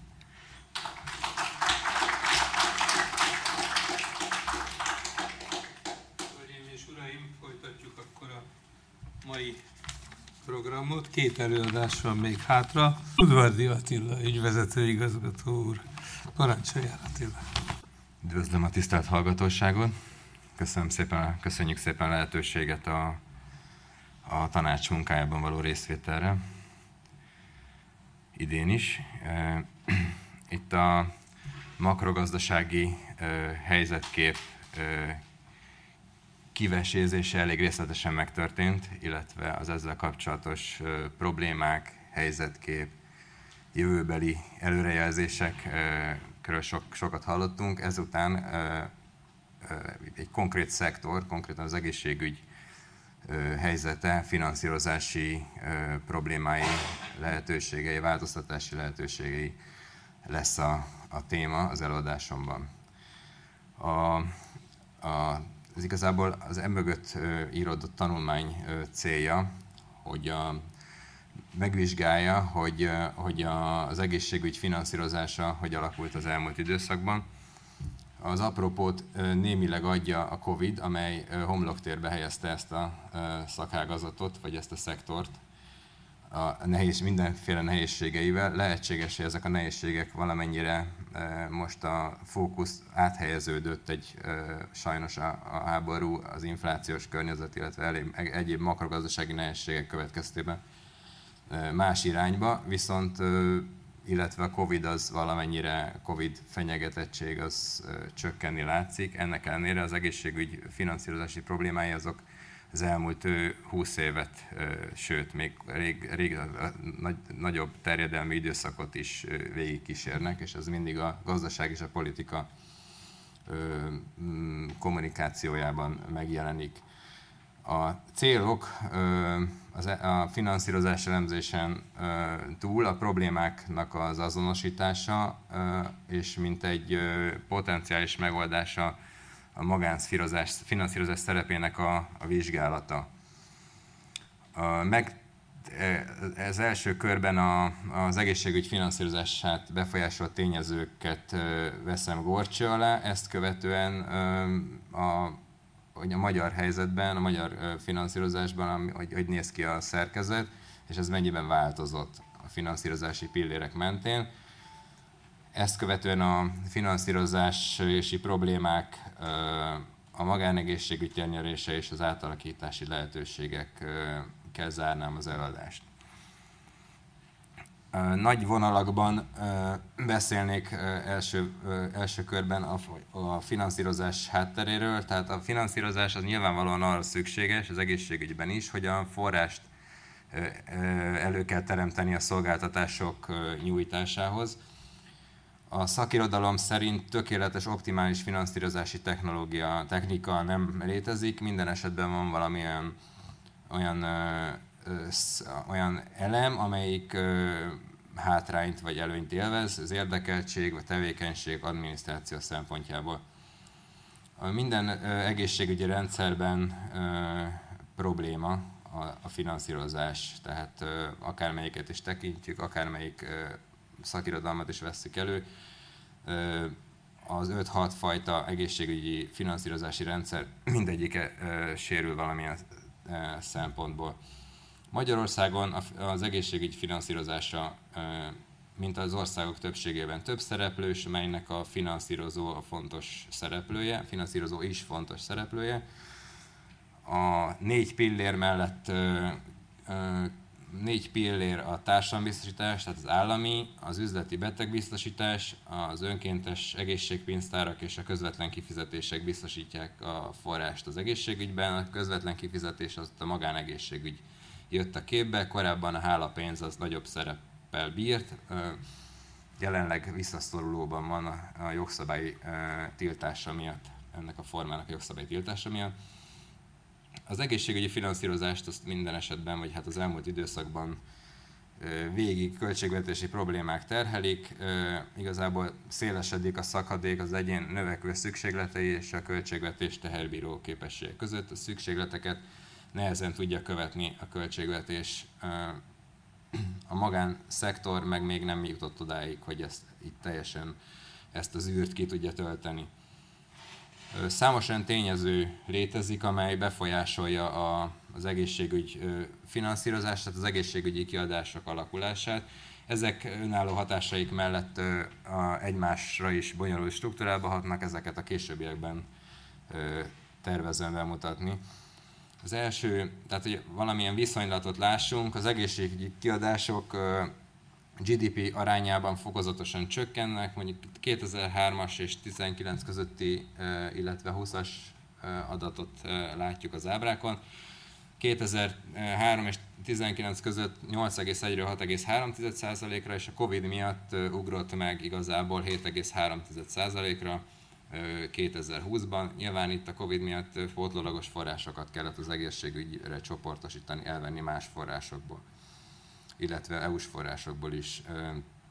2003-as bázison 2,3-szeresükre növekedtek nominál értelemben az egészségügyi kiadások, viszont reál értelemben ez 30% alatti növekedést jelent. És ráadásul az ábra is jól mutatja, az alsó ábra, hogy a, növekedés nagy része, vagyis egy része, de nagy része a COVID, COVID hatásoknak köszönhető mind nominálisan, mind reál értelemben. Hogyha nem lett volna Covid, akkor olyan 15-20% körül lenne valahol a reál kiadások emelkedése, így viszont 2020-ra 30%-ot közelíti, és véletlenül, hogyha lesznek adatok, a 21-22-ben itt is további jelentős emelkedést láthatunk majd. Az alrendszerek aránya érdekes az egészségügyi kihatásokból, kismértékben változott, a magánszektor előre tört 2019-ig, viszont utána, mivel az költségvetés nagyobb szeletet hasított ki a finanszírozásba a Covid miatt, illetve a, a, az egészségügy személyzetének béremelése miatt, ezért így a szerkezetében a, a magánszektor, a háztartások, meg az önkéntes pénztárak ezért csökkentek Nézzük meg nemzetközi összehasonlításban is, hogy hol, hol állunk, vagy hol álltunk 19-ben, mert ezek az adatok eh, elérhetők, amit nemzetközileg össze tudunk hasonlítani. A GDP arányában igazából ugye az előbbi említett 6,3%, ez 3,6% pont alacsonyabb az EU 27 átlagánál. A baloldali ábrán az látszik, hogy Görögország mellett igazából nálunk ez az arány ez csökken, fokozatosan. Görögországban nyilván az ismert egyensúlyi problémák miatt, amit 12-ben jöttek elő. A többi országban is inkább stagnál, vagy, vagy valamennyire növekszik ez az arány. Vásárlóra paritáson számítva, az a másik ábra mutatja, a 48%-án vagyunk az EU 27 átlagának. Ha sima, fajlagos egészségügyi kiadást néznénk, akkor ez még kedvezőtlenebb lenne. Bár ez a mutató, ez, ez, ez növekszik hasonlóképpen, mint az összes többi országban, lehet, hogy egy kicsit lassabban.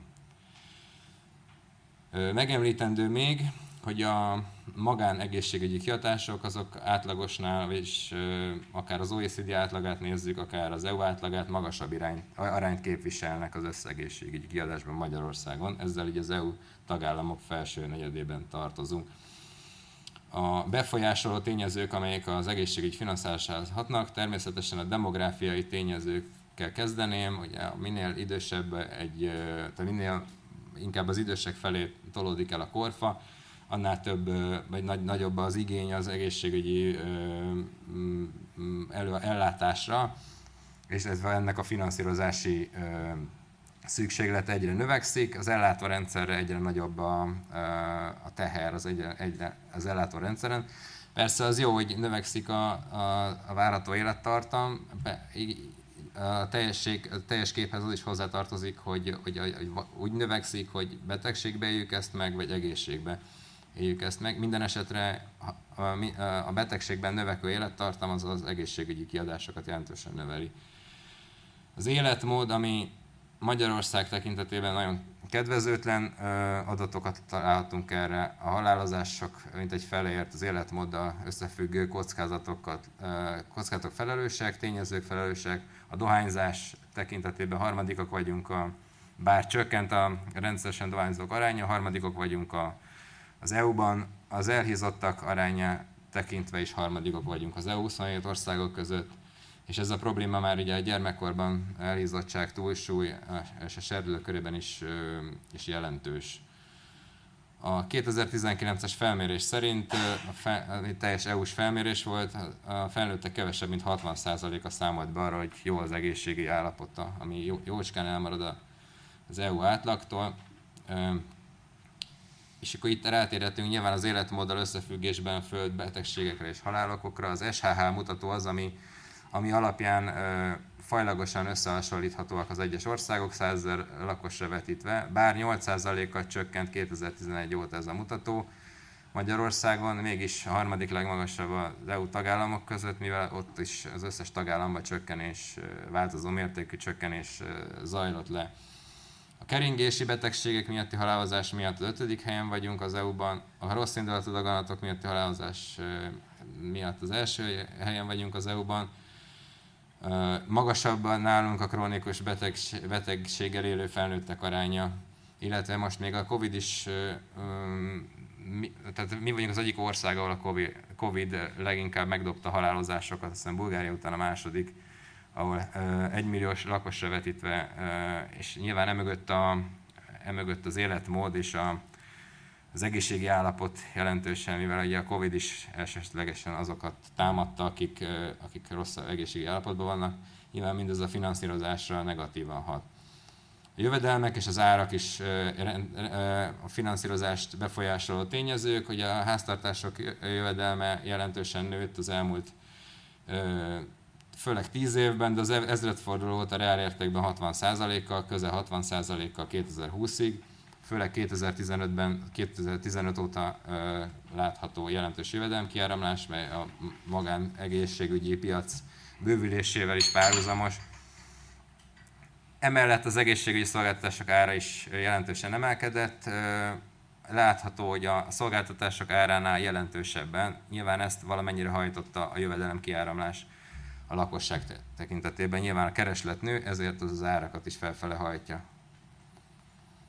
A technológiai fejlődés, ami egy jelentős befolyásoló tényezője az egészségügyi finanszírozás emelkedésének, Sajnos itt kevés olyan ö, ö, okokozati összefüggést bemutató tanulmány van, ami, ami láttatná azt, hogy, ö, hogy az egyes technológiai változtatások mennyibe járulnak hozzá a finanszírozás növekedéséhez. Azt viszont mindenképpen tudjuk, hogy, hogy a a, fin- a technológia fejlődéssel növekszik a, a betegségek száma, ami kezelhető, az alkalmas betegkör, a, a kezelési módszer helyettesítése is és hajtja ezt a, a technológiai fejlődést, akkor az intenzitás növelése egy betegségben, ellátási folyamatok változtatása, és mindez keresletet generál a betegek részéről. Nyilván mindenki minden egészségesebben szeretne, és ez erre azért, erre azért hajlandó anyagi forrásokat is fordítani. Egyéb, egyéb befolyásoló tényezők is hatnak a technológiára, például, hogyha mondjuk szűkösek az erőforrások, vagy a költségvetés nem képes ennek teret engedni, vagyis illetve, illetve a finanszírozási módszerek is jelentősen befolyásolják, hogy a technológia mennyire terjed el a gyakorlatban. A technológiának a, az egyik mozgatórugója például nálunk a digitalizáció, amelyre ebben a korábban említett RRF, RRF eszközben is jelentős forrást csoportosítana a kormányzat. Az egészségügy kiépítése, működtetése szintén. Hát eljutottunk a finanszírozási problémákhoz, ami e, egy ilyen probléma térképet próbálok felvázolni, elég széles körűek. Ugye beszéltünk a demográfiai problémákról, hogy az előregedés miatt az ellátórendszer egyre nagyobb, a, egyre nagyobb, jobban támaszkodik a magyar lakosság. A háziorvosok ki, ö, kilépése a korfával, a háziorvosok hiánya, túlterheltsége, ez mind a felsőbb szintek, ellátás felsőbb szintjeire, a elsőbb szintjeire nyomja a betegeket, amelyek nyilván a járóbeteg és fekvőbeteg ellátás sokkal költség, költségesebb, sokkal nehezebb finanszírozni. Az egészségügyi szolgáltatások általában infláció felett drágulnak, és, és az egészségügy hordoz magában egy olyan problémát, amit az elmúlt években, évtizedekben nem sikerült megoldani, az konkrétan a kettős finanszírozás, arra, hogy a költségvetésből a működésre mindig megkapják a, az intézmények a, a finanszírozást, viszont az amortizációra, illetve a, a illetve az eszközbeszerzésekre kevésbé, ott mindenféle lobby tevékenység. És következtében, vagy EU-s támogatás pályázás következtében jut, jut bizonyos eszköz az intézményeknek. A kórházi adósság ezért újra termelődik, nem biztosítható a fenntarthatósága, és sokszor a szállítói tartozások, szállítói finanszírozás lép életbe, hogy a hitel, kölcsön és az egyéb, egyéb kiegészítő finanszírozás mellett a szállító, szállítói tartozás állandó eleme ennek. Új prioritások jönnek rövid és középtávon az egészségpolitikában, ezek kiadásnövelő hatásúak, nyilván itt a digitalizáció, a technológiai innováció, ami nyilván szükséges az egészségügybe, de ezekre is pótlólagos forrást kell biztosítani. A kínálati struktúra is folyamatosan módosul, emellett párhuzamosan növekszik a kereslet a színvonalas egészségügyi ellátás iránt. Fölmerül a kérdés, hogy a jelent rendeknek megfelelően a privatizáció tud-e ezekre a dolgokra megoldást biztosítani. A magánfinanszírozás Magyarországon körülbelül a harmadát fedezik a magánforrások az egészségügyi kiadásoknak. Ez jóval magasabb, mint az EU-ban vagy az OECD-ben. Átlagosan lassan 1000 milliárd, a 2019-ben volt már közel 1000 milliárd forint a nem állami egészségügyi kiadás az egészségügyben, ez, ez nyilván 2020-21-ben a Covid-dal, COVID, a magánszférában jelentősen bekapcsolódott a Covid ellátásba, illetve az ilyen diagnózis, diagnosztikába a magánszféra, ezért nyilván ez az összeg ez jóval magasabb. De 2012 és 2018 között is 10%-os ütembet meghaladóan nőtt az árbevétel a magánegészségügyben, fehéredett is a szektor, a hálapénz kivezetésre került, illetve a lakásrendelők is visszaszorultak. Az önkéntes rendszerek, amik ezt kiegészítik, körülbelül olyan 4%-át képviselik a teljes egészségügy finanszírozásának. Ezzel párhuzamosan nyilván a kereslet növekedésével a, ugye a betegek mellett a munkaerő is áramlik külföld helyett most már a magánegészségügybe mennek az orvosok, illetve a szak, szak, szakszemélyzet is. A terjedés okait részben már említettem, ugye részben az állami ellátás iránti kiszámíthatatlan, bizalmatlanság, az állami ellátás kiszámíthatatlansága, akkor a technológiai fejlődés, ami a magánszférában sokkal gyorsabban beépül, a betegek igénye általában magasabb, mint amit az állami kórházak képesek biztosítani, illetve a COVID, a COVID is ide terelte pontosan emiatt, a várólisták miatt, illetve hogy akkor sürgősen kellett sokszor diagnózis, illetve ellátás, ezt a magán ellátók felé terelte a, a betegeket, és ugye a vár, várólisták, ami nyilván a finanszírozás nehézségéből fakad, illetve a szakemberhiányból, a várólisták is meghosszabbodtak az állami rendszerben, ez is egy terelő a magánszféra irányába. A most manapság az elmúlt egy-két évben újabb trendek kezdtek kialakulni, ugye koncentrálódik a piac, a, a, egyre komplexebb intézmények jönnek létre, akik ugye egy komplexebb ellátást biztosítanak, ezért a betegek inkább a lakásrendelők helyett ezeket választják. Növekszik az ár, mert egyre kisebb a, a növekszik a verseny, és ugye ez indukálja az áremelkedést. Várólisták kezdenek itt is kialakulni, kapacitáskorlátok is megjelentek. De ennek ellenére a betegek egy része csak a a járóbeteg szolgáltatásokat tudja igénybe venni, mert erre van kerete, és a kevesebben engedhetik meg maguknak a drágább kórházi ellátást. A kihívások, illetve az átalakítási feladatok a jövőre nézve, megpróbáltam így összeszedni, hogy mik lehetnek azok így holisztikusan, amelyek mindenképpen feladatként jelentkeznek. Újra kell gondolni az intézmény finanszírozás rendszerét, külön kell a egybe és igazából külön is kell tekinteni a magán és állami egészségügyet a finanszírozás szemszögéből. A digitalizációnak itt jelentős szerepe lesz, amikor ugye lesz erre elég finanszírozási forrás, amikor a digitalizáció ugye megindulhat jelentősen, és akkor igazából ezeket az adatokat használni is fogják. A Nyilván a költségvetési források továbbra is fontosak lesznek, mivel egyre kev- jövőben is lesz egy olyan réteg, ami nem lesz képes megfizetni a magánegészségügyi szolgáltatásokat. Olyan elemekkel kell bővíteni a finanszírozási rendszert, amelyek az egyszerieket, egyszeri kiadásokat is képesek kezelni, például a Covid időszakban. Azok a, azok a előremutató változtatások, amit az RRF rendszerben, RRF eszközben is szerepelnek, a házorvosi praxis közösségek például, vagy a digitalizáció és sürgősségjelentés kiegészítő finanszírozást igényelnek.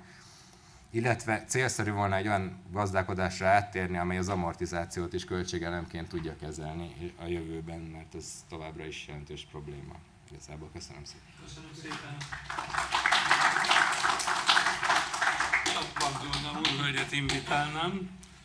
Szép jó napot kívánok! Nagyon szépen köszönöm a kutatási lehetőséget, köszönöm a meghívást a konferenciára. És utolsó előadóként nem nagyon biztató és nagyon vonzó az, hogy én a jövőről szeretnék beszélni, miközben mindenki ebédelésre készül, de ennek ellenére arról szeretnék beszélni, hogy a sok gond, amit itt hallottunk mellett, mit kellene tenni, hol vannak lehetőségeink, hol vannak problémáink, és szeretném azt a bűvös szót vagy mondatot rögtön idézni, hogy új növekedési modellre van szükség, ez teljesen egyértelmű, különben nagyon nagy gondok lesznek. Az én lehetőségem az úgy nézett ki, hogy a fenntarthatóságról, versenyképességről és a termelékenységről mondjak valamit, és én először azt szeretném hangsúlyozni, hogy ez a három dolog az egymással összefügg.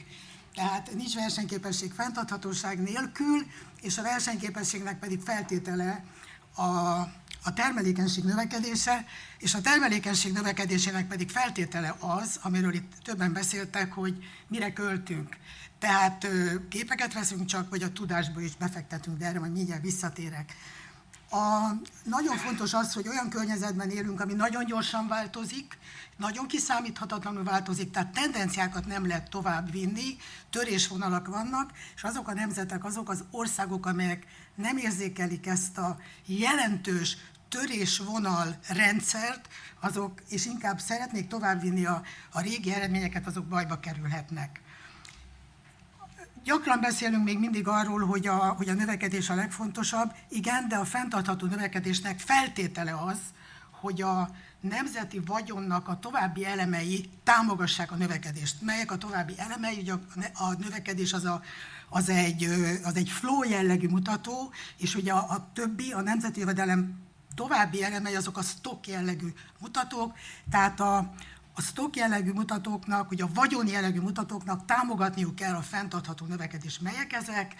Természeti vagyon, társadalmi vagyon, humán vagyon. Ezeknek a rendszerét lehet csak együtt tekinteni akkor, hogyha keressük a fenntartható növekedésnek a forrásait. Persze óriási gond, hogy ezt hogyan mérjük, egyáltalán milyen mutatókat alkalmazunk.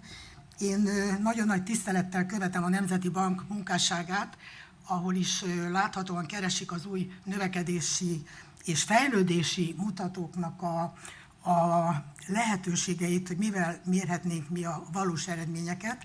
Ugye nyilván kell a gazdasági eredményeket mérni, annak idején a GDP-t értelmes módon egy értelmes feladata találta ki Kuznyec, de ő már akkor mondta, hogy ezt nem lehet akármire használni. Tehát itt a környezeti, humán mutatók, társadalmi mutatóknak a vizsgálata is nagyon-nagyon fontos, azonban ezek részben kvalitatív, minőségi jellegű mutatók, amelyeket nem könnyű mérni. Lássuk be.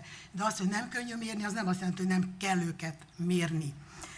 Tehát az összefüggéseket is meg kell keresni, és például a legfontosabb összefüggésnek annak kellene lennie, hogy nem fogadható el egy olyan növekedés jónak, amely növekedéssel együtt egy másik nemzeti vagyon elem csökkenni fog. Legyen az környezeti, legyen az humán elem, például csökken a várható élettartam, vagy nő a halálozás, mondjuk, mert olyan munkahelyek vannak, amelyek igaz, hogy növelik a GDP-t, de ugyanakkor esetleg ártanak a, az egészségnek. Én összegyűjtöttem, összegyűjtöttem néhány nagyon-nagyon fontos mutatót, és csak szeretném felvillantani ezeket. A tanulmányban ezek részletesen azért ki vannak fejtve, és magyarázat is fűződik hozzájuk. Ugye az első dolog, hogy hát hogy állunk mi tulajdonképpen versenyképesség tekintetében, és ugye nem elég abból az egymutatóból kiindulni, hogy mi a pozíciónk, ami egyébként most egy helynyit javult az IMD versenyképességi listáján, le kell menni a részletekbe, és akkor egy nagyon érdekes ellenmondásra találunk rá, az pedig az, hogy bizonyos alap gazdasági mutatóink, azok egészen jól néznek ki, hát ilyenek például az egyfőre jutó GDP növekedés, vagy a GDP arányában a beruházások növekedése, vagy a külföldi tőkebefektetések a GDP arányában. Mindezeket külön indikátorokként méri az EMD, és ugye itt vannak olyan mutatók, társasági adók, amelyre az első helyen vagyunk. Hát ugye senki nem csodálkozik ezen. Na jó, de hosszú távon mi, mi biztosíthatja azt, hogy a gazdasági növekedés megmaradhat? Hát nyilván a nemzeti vagyon további elemei, itt látunk néhány humán adatot, egyébként az előttem lévő erről nagyon remekül beszélt. Várható élettartamban a 46-ak vagyunk, 63 országot vizsgál egyébként az EMD. Felsőfokú végzettségűek arányában rosszul állunk.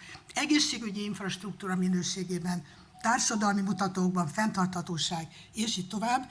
Nem lógunk ki a v közül, de az gondolom nem tesz bennünket boldogá, mert jobb, hogyha mondjuk Ausztriához viszonyítjuk magunkat, és ott bizony hatalmas nagy a lemaradásunk, éppen a társadalmi vagyon, társadalmi tőke további elemei tekintetében. És akkor a másik érdekes dolog, van az Európai Uniónak egy fenntarthatósági tanulmánya, amely inkább arra összpontosít, hogy jövőre mennyire felkészült egy társadalom.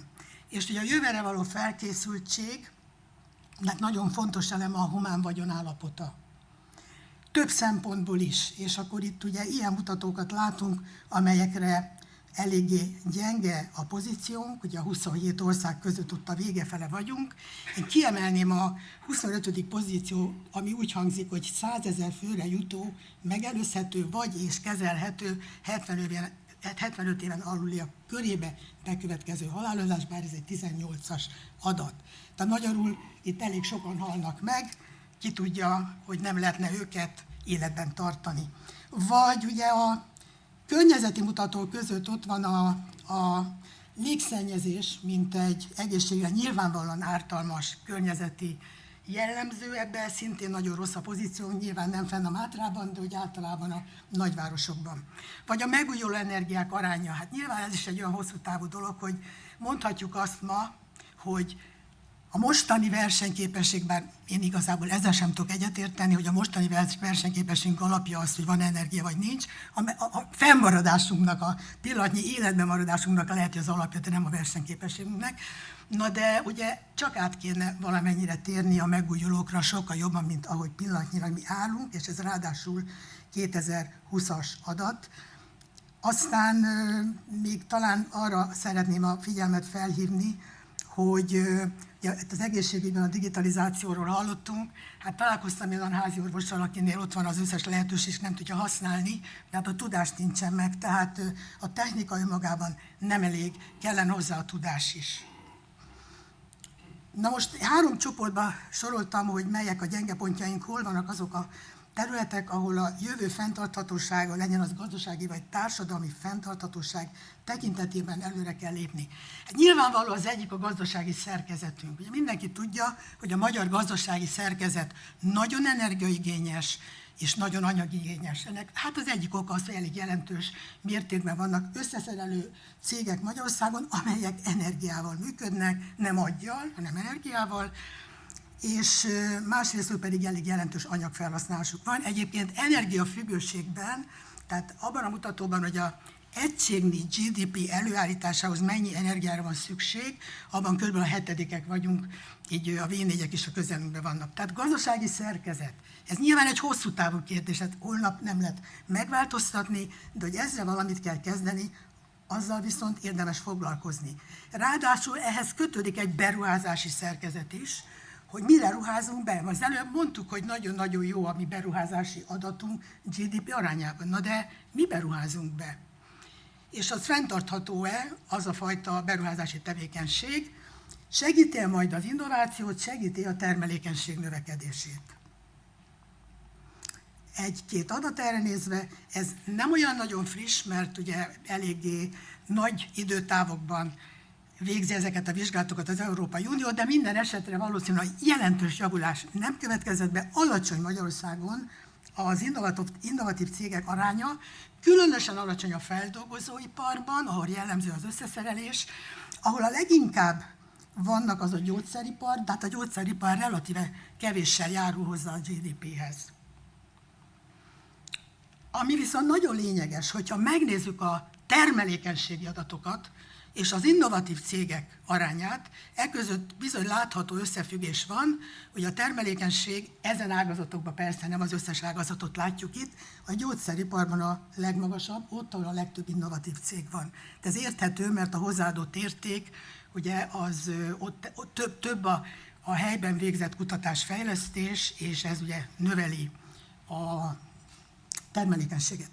Most jelent meg az Innovation Scoreboard, egy helyét előre léptünk, ugye megint egy komplex, egy, egy nagyon átfogó mutató tekintetében, Na de van egy gyenge pontja az Innovation Scoreboardnak, hogy nagyon érzékeny arra, hogy GDP arányosan hány százalékot fordít egy ország kutatásfejlesztésre. De abban még nem tudjuk, annak van-e eredménye, tehát ez egy input adat, nem egy outcome adat. És egy, egyformán értékeli az input és az outcome adatot. Minden esetre egy egy másik táblázatot is szeretnék mutatni, ahol az innovációs pozíciónk és az egyfőre jutó GDP van összehasonlítva, több országra nem csak ránk. És azt látjuk, hogy az egyfőre jutó GDP azokban az országokban nagyon magas, ahol egyébként az innovációs pozíció is jó. Tehát nyilván ezek az összefüggések azért nem ilyen százszázalékos matematikai összefüggések, de vannak ilyen összefüggések. Mi meg együtt vagyunk a lengyelekkel, meg a szlovákokkal, mint olyan ország, amely az innovációs pozícióban sincs túl jó helyen, meg hát az egyfőre jutó GDP-be is lenne mit javítani. Na az egyik kulcskérdés, ami összefügg szerintem egyértelműen a gazdasági szerkezet jellemzőivel, és azzal, hogy mire fordítjuk a beruházást, ugye volt ott egy olyan slide, hogy milyen a szerkezet, és mi beruházunk be. Az Európai Beruházási Banknak van egy nagyon-nagyon izgalmas elemzése, azt vizsgálja, hogy a teljes beruházás hány százaléka mire megy. Le van részletesen bont, bontva, hogy föld, munkák, hogy gépbeszerzés, tehát az úgynevezett tangibles, megfoghatók, meg az intangibles, a tudásberuházások. És az látható, hogy azok az országok, ahol magas a termelékenység, ahol jó a versenyképesség, azok az intangibles, nem megfogható tudás, egészség, stb. beruházásokba fektettek be többet, ilyen például Dánia.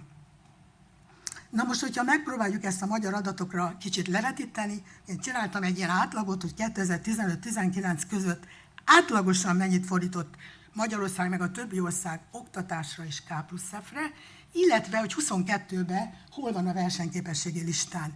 És hát itt is érezhető, még ezeken dolgozunk, ezeken az összefüggéseken, de látszik, hogy a ráfordítások, ahol magasak, oktatási, intenzívből, stb., azok ugye svédek, dánok, finnek, ezek az országok vannak a versenyképességi listának is az elején, az első tíz pozícióban. És ugye ott mi fölül vagyunk a többiekkel, tehát itt vannak nagyon érdekes összefüggések. No most, hát mit szeretem volna ezzel gyors, gyorsan elhadartam, hogy az időben maradjon egy kicsi a beszélgetésre is. Mit, mit, mit gondolok én ezek után arról, hogy új növekedési modell, hogy jövőre való felkészülés. Ugye van egy nagyon kellemetlen állapot, most van egy krízis helyzet. Én kevéssé vagyok optimista a tekintetben, hogy mi tényleg megússzuk ezt a várható recessziószerűséget, és hogy nagyon-nagyon kis moderált azért növekedésünk lesz jövőre. Ez nagyon sok mindenem múlik persze. Egy biztos, hogy, hogy akármilyen nehéz helyzetben is vagyunk, most kellene bizonyos dolgokon változtatni.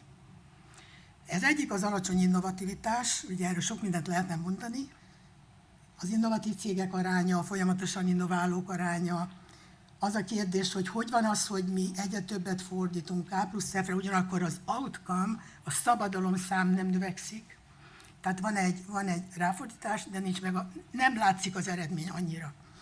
A következő, hogy lehet-e fejlődni, lehet-e más növekedési pályára állni akkor, hogyha mi alapvetően importáljuk a technológiát és a tudást, és relatíve keveset találunk ki itthon, tehát nincs itthon elegendő innováció, ez ugyanaz, mint az előző gondolat. A termelékenység növeléséhez, ugye itt hallottuk, hogy már munkaerő nem lesz. Nem is ez a lényeg. Én azt gondolom, a termelékenységet, főleg a teljes tényezés termelékenységet innovációval, tudással, digitalizációval lehetne emelni, növelni, és ezeken a, ezekben a mutatóban nem állunk jól. Szerintem a magas energiaintenzitás, környezetterhelés mindenképpen ellenállt annak, hogy egy újfajta növekedési pályára álljunk, ehhez inkább a belső erőforrások, belső tudásnak a, a fejlesztése lenne fontos. És ugye a digitalizációs lehetőségek azok megvannak. Nagyon jól állunk hardware tekintetében, tehát megvannak a hálózatok, ki vannak alakítva a technikai lehetőségek, de ha megnézik, hogy akár a cégek mennyire használják szofisztikáltan a, digitális lehetőségeket, akár a, a magánemberek, akkor abban bizony nagyon-nagyon-nagyon le vagyunk maradva a DESI index szerint, ez a Digital Economy and Society Index szerint. És akkor végül én azt gondolom, hogy a környezeti változtatás sem lehet megúszni, ha más növekedési pályára szeretnénk áttérni, és itt megint olyan rossz mutatóink vannak, hogy egyáltalán mennyi cég foglalkozik azzal Magyarországon, hogy át lehetne térni a körforgásos gazdaságra. Tehát ezek a zöld mutatóink is nagyon-nagyon rosszak. Hát ennyit szerettem volna röviden elmondani, bár itt a végén lett volna egy, de lehet, hogy azt levették, vagy... De itt van, bocsánatot kérek. Ez, ez egy lényeges dolog.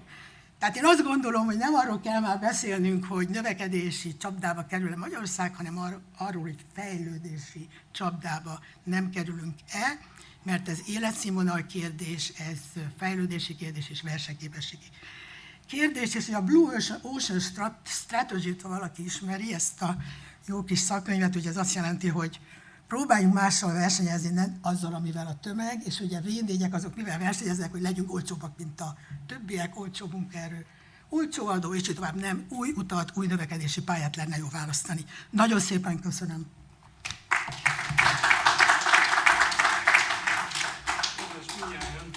Egy pici zárszót azért szeretnék mondani, élve ezzel a lehetőséggel, mert fontosnak tartom.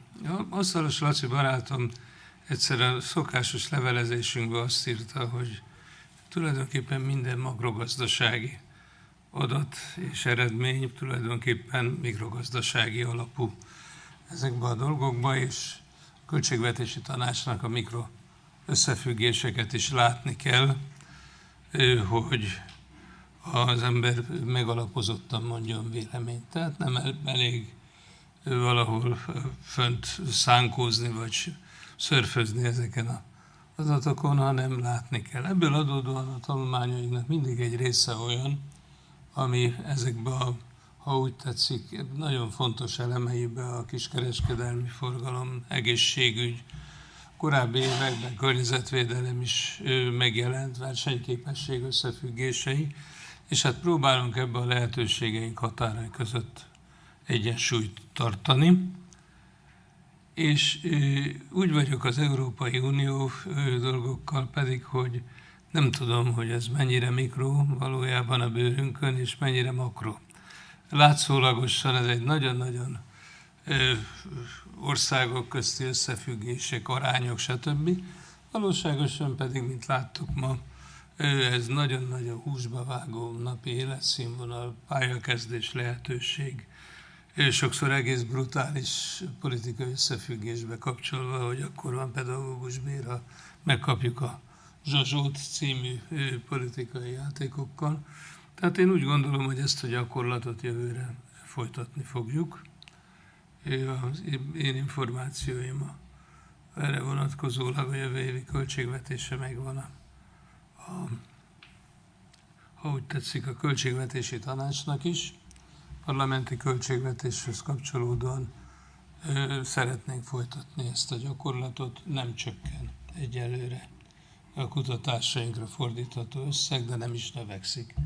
Tehát, ha úgy tetszik, akkor a túlélésnek a lehetősége megvan.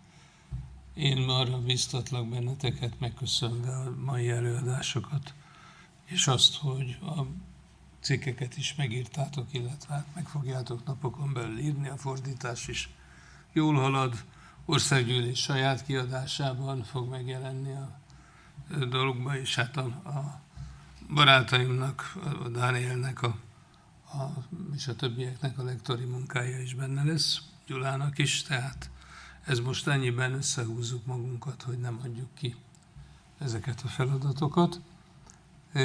Nem hiszem, hogy borzassabb lesz hozzá, ebből kifolyólag a könyv. Szeretnék karácsonyra megjelentetni. Minden szándékom az, és ez a záró mondat, hogy amikor a külföldi jó kívánságokat vagy 80 felé elküldöm, akkor mellékeljem a, ennek a konferenciának és a készülő talmánykötetnek a szakmai tartalmát, rezüméjét angolul, és hát persze magyarul is. Mindenkinek a legszebbeket és a legjobbakat kívánom, szép őszt, olcsóbb energiaárakat, a szép ősz az egyben takarékossági lehetőséget is jelent, és a, a természet részéről pedig a szadizmusnak az elmaradását, hogy ne legyen idén nagy tél.